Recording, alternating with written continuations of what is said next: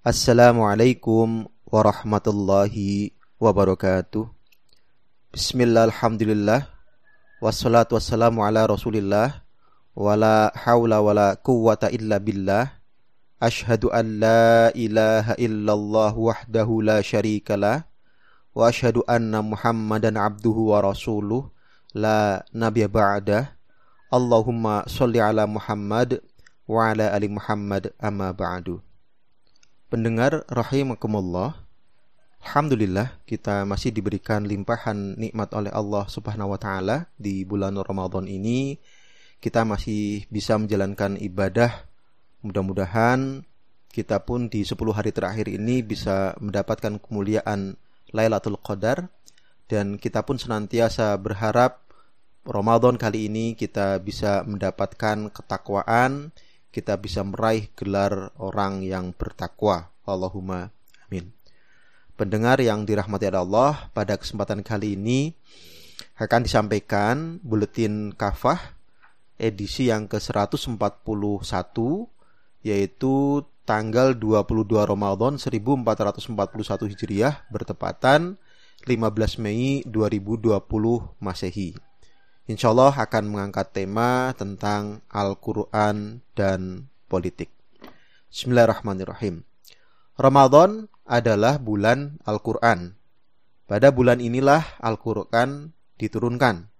Allah subhanahu wa ta'ala berfirman, A'udhu billahi minasyaitonirrojim, Bismillahirrahmanirrahim, Syahrul Ramadan alladhi unzila fihi al-Qur'anu hudan linnasi wa bayyinati minal huda wal furqan yang artinya bulan Ramadan, bulan yang di dalamnya diturunkan Al-Quran, sebagai petunjuk bagi manusia, serta penjelasan-penjelasan atas petunjuk itu, dan pembeda antara yang hak dan yang batil. Quran Surat Al-Baqarah ayat 185 Al-Quran adalah kitab suci umat Islam yang agung. Aktivitas membaca Al-Quran adalah sebuah keutamaan apalagi pada bulan Ramadan. Tentu keutamaannya berlipat ganda. Rasulullah Shallallahu alaihi wasallam bersabda, "Man qara'a harfan min kitabillah falahu bihi hasanatun wal hasanatu bi asyri amsalha. La aqulu alif lam mim harfun walakin alifun harfun walamun harfun wa mimun harfun." Siapa saja yang membaca satu huruf dari kitab Allah atau Al-Quran, bagi dia satu kebaikan. Satu kebaikan dilipatkan menjadi sepuluh kali. Aku tidak mengatakan alif, lam, mim satu huruf. Namun alif satu huruf, lam satu huruf, dan mim satu huruf. Hadis riwayat At-Tirmidzi. Bagi seorang muslim yang taat, Al-Quran tak sekadar dibaca, tetapi juga diamalkan.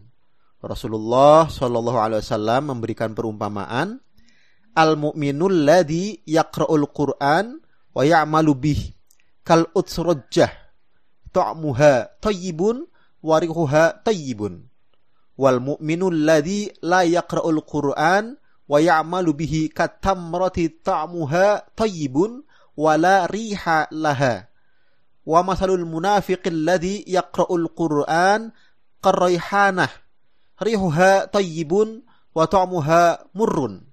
Wa masalul munafiq alladzi la yaqra'ul Qur'an kal handalati ta'muha murrun. Orang mukmin yang membaca dan mengamalkan Al-Quran bagaikan buah utrujah, rasa dan baunya enak, Orang mukmin yang tidak membaca Al-Quran tetapi mengamalkannya bagaikan buah kurma. Rasanya enak namun tak beraroma. Orang munafik yang membaca Al-Quran bagaikan raihanah. Baunya menyenangkan namun rasanya pahit. Orang munafik yang tidak membaca Al-Quran bagaikan hanzalah. Rasa dan baunya pahit tidak enak. Hadis riwayat Al-Bukhari persepsi terhadap Al-Quran. Bagaimana persepsi kaum muslim terhadap Al-Quran? Pertama, di antara mereka ada yang menolak Al-Quran digunakan untuk mengatur seluruh aspek kehidupan. Persepsi ini jelas akan menjadikan Al-Quran tak bedanya dengan lembaran kertas dengan tulisan-tulisan yang tak memiliki makna. Ini adalah persepsi yang absurd. Kedua, di antara mereka ada yang hanya mengambil Al-Quran sebatas petunjuk untuk mengatur masalah ibadah mahdoh dan sebatas nilai-nilai moral saja. Nah inilah persepsi kaum sekuler. Yang ketiga, di antara mereka ada yang meyakini bahwa Al-Quran wajib diterapkan dalam seluruh aspek kehidupan.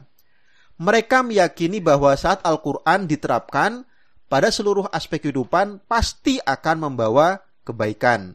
Inilah yang dinyatakan oleh Allah Subhanahu wa taala dalam surat Al-Anbiya ayat 107.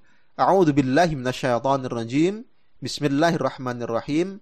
Wa ma arsalnaka illa rahmatan lil alamin.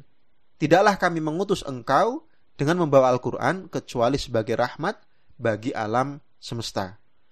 Mereka pun yakin bahwa saat kaum muslim berpegang teguh pada Al-Qur'an, mereka tidak akan tersesat selamanya.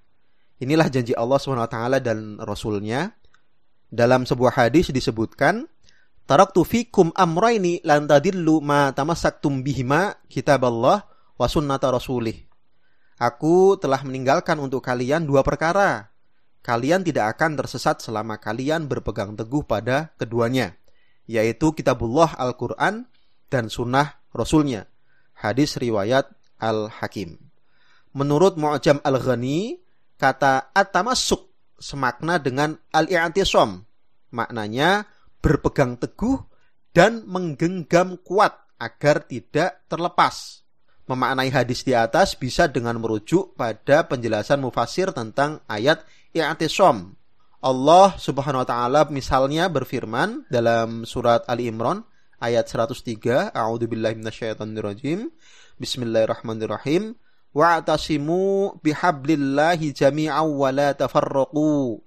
Berpegang teguhlah kalian semuanya pada tali agama Allah secara keseluruhan dan jangan bercerai-berai. Menurut Imam Al-Baydawi di dalam kitab tafsirnya, yang dimaksud dengan tali Allah adalah Islam atau kitabnya Al-Quran. Jadi, berpegang teguh pada tali Allah berarti berpedoman pada Al-Quran. Ini juga berdasarkan sabda Rasulullah Shallallahu Alaihi Wasallam, "Ala wa inni tarikun fikum sakolain. Ahaduhuma kitabullah azza wa jalla huwa hablullah manittaba'ahu kana 'alal huda wa man tarakahu kana 'ala dhalalah." Ingatlah, sungguh Aku telah meninggalkan di tengah-tengah kalian dua perkara berharga. Salah satunya kitabullah azza wa jalla. Ia adalah tali Allah. Siapa yang mengikutinya, niscaya berada atas petunjuk. Siapa saja yang meninggalkannya, niscaya tersesat. Hadis riwayat Muslim.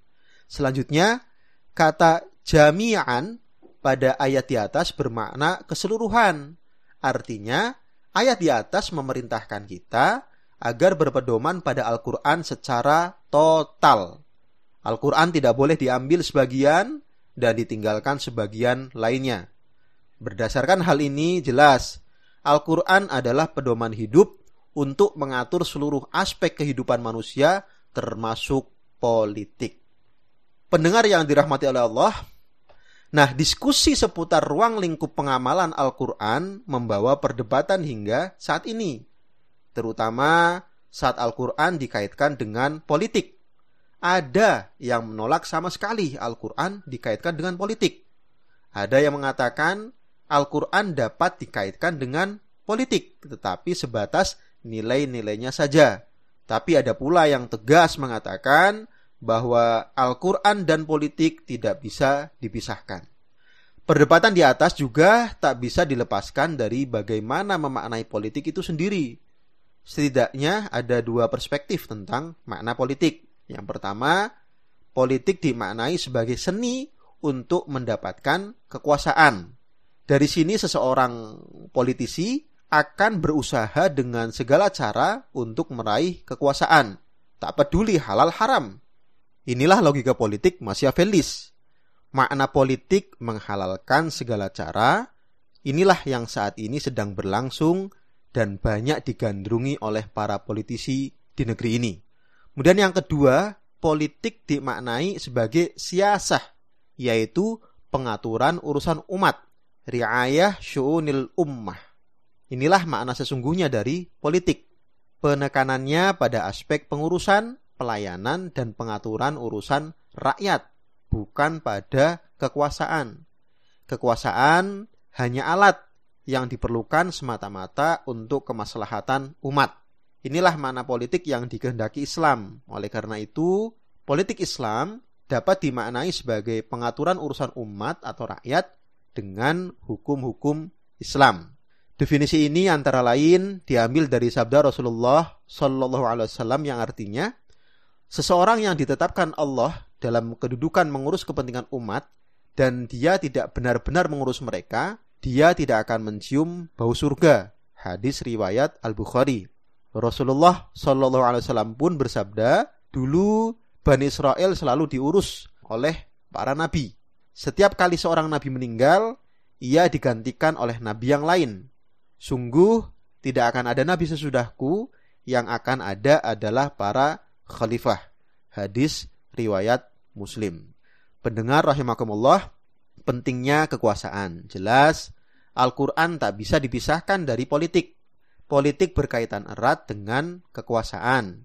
Hanya dengan kekuasaanlah Al-Quran benar-benar bisa diterapkan dalam seluruh aspek kehidupan. Itulah mengapa dalam perjalanan dakwahnya Rasulullah Wasallam berharap memperoleh kekuasaan. Tentu agar dengan kekuasaan itu beliau bisa membumikan Al-Quran. Allah Subhanahu wa taala berfirman dalam surat Al-Isra ayat 80, A'udzu billahi minasyaitonir rajim. Bismillahirrahmanirrahim. Wa qul rabbi adkhilni mudkhala sidqi wa akhrijni mukhraja sidqi waj'alli min ladunka sultanan nasira. Katakanlah, Tuhanku, masukkanlah aku dengan cara masuk yang benar dan keluarkanlah aku dengan cara keluar yang benar serta berikanlah kepada diriku dari sisi engkau kekuasaan yang menolong. Saat menafsirkan ayat di atas, Imam Ibnu Kasir menukil pernyataan Qatadah radhiyallahu an di dalam ayat ini terkandung makna Rasulullah Shallallahu alaihi wasallam amat menyadari bahwa tidak ada kemampuan pada diri beliau untuk menegakkan urusan agama Islam ini kecuali dengan kekuasaan. Karena itulah beliau memohon kepada Allah Subhanahu wa taala kekuasaan yang bisa menolong kitabullah, menegakkan hudud Allah, melaksanakan semua kewajibannya dan menegakkan agamanya yaitu Islam. Kuasaan yang demikian adalah rahmat dari Allah yang dia berikan kepada para hambanya.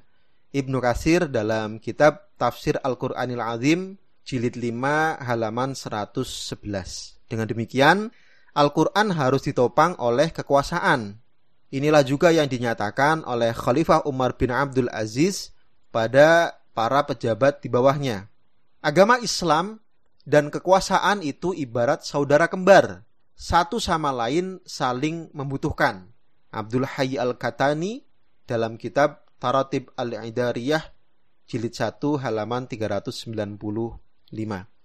Hal senada dinyatakan oleh Imam Al-Ghazali, agama Islam dan kekuasaan ibarat dua saudara kembar. Keduanya lahir dari satu rahim yang sama. Al-Ghazali dalam kitab Tibrul Masbuk fin Nasihah Al-Muluk jilid 1 halaman 19. Faktanya tanpa ditopang oleh kekuasaan Al-Quran hanya sebatas menjadi bacaan dan hafalan. Isinya tak bisa diterapkan dalam seluruh aspek kehidupan. Inilah yang terjadi saat ini. Kondisi ini terus berlangsung sejak institusi politik atau kekuasaan Islam yang terakhir, yakni Khilafah Utsmaniyah, dihancurkan pada tahun 1924 oleh tangan-tangan jahat musuh-musuh Islam. Sejak saat itu hingga kini, mayoritas hukum-hukum Al-Quran dicampakkan dan digantikan oleh hukum-hukum barat sekuler yang kufur.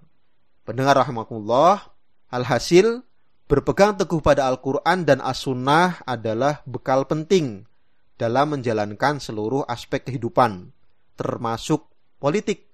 Hanya dengan berpegang pada Al-Quranlah kehidupan akan menjadi berkah. Hanya dengan berpegang pada Al-Quran pula, kaum muslim tidak akan tersesat selama-lamanya. Semoga pada bulan Ramadan yang istimewa ini, Allah subhanahu wa ta'ala memberkahi kita semua dengan Al-Quran. Allahumma amin. Demikian Buletin Kafah edisi 141 Mudah-mudahan kita semua bisa menjadikan Al-Quran sebagai pedoman hidup kita dan kita pun senantiasa memohon kepada Allah mudah-mudahan kaum muslim segera dimenangkan oleh Allah, bisa menjalankan Al-Quran secara sempurna, bisa menerapkan Islam secara kafah. Demikian, wassalamualaikum warahmatullahi wabarakatuh.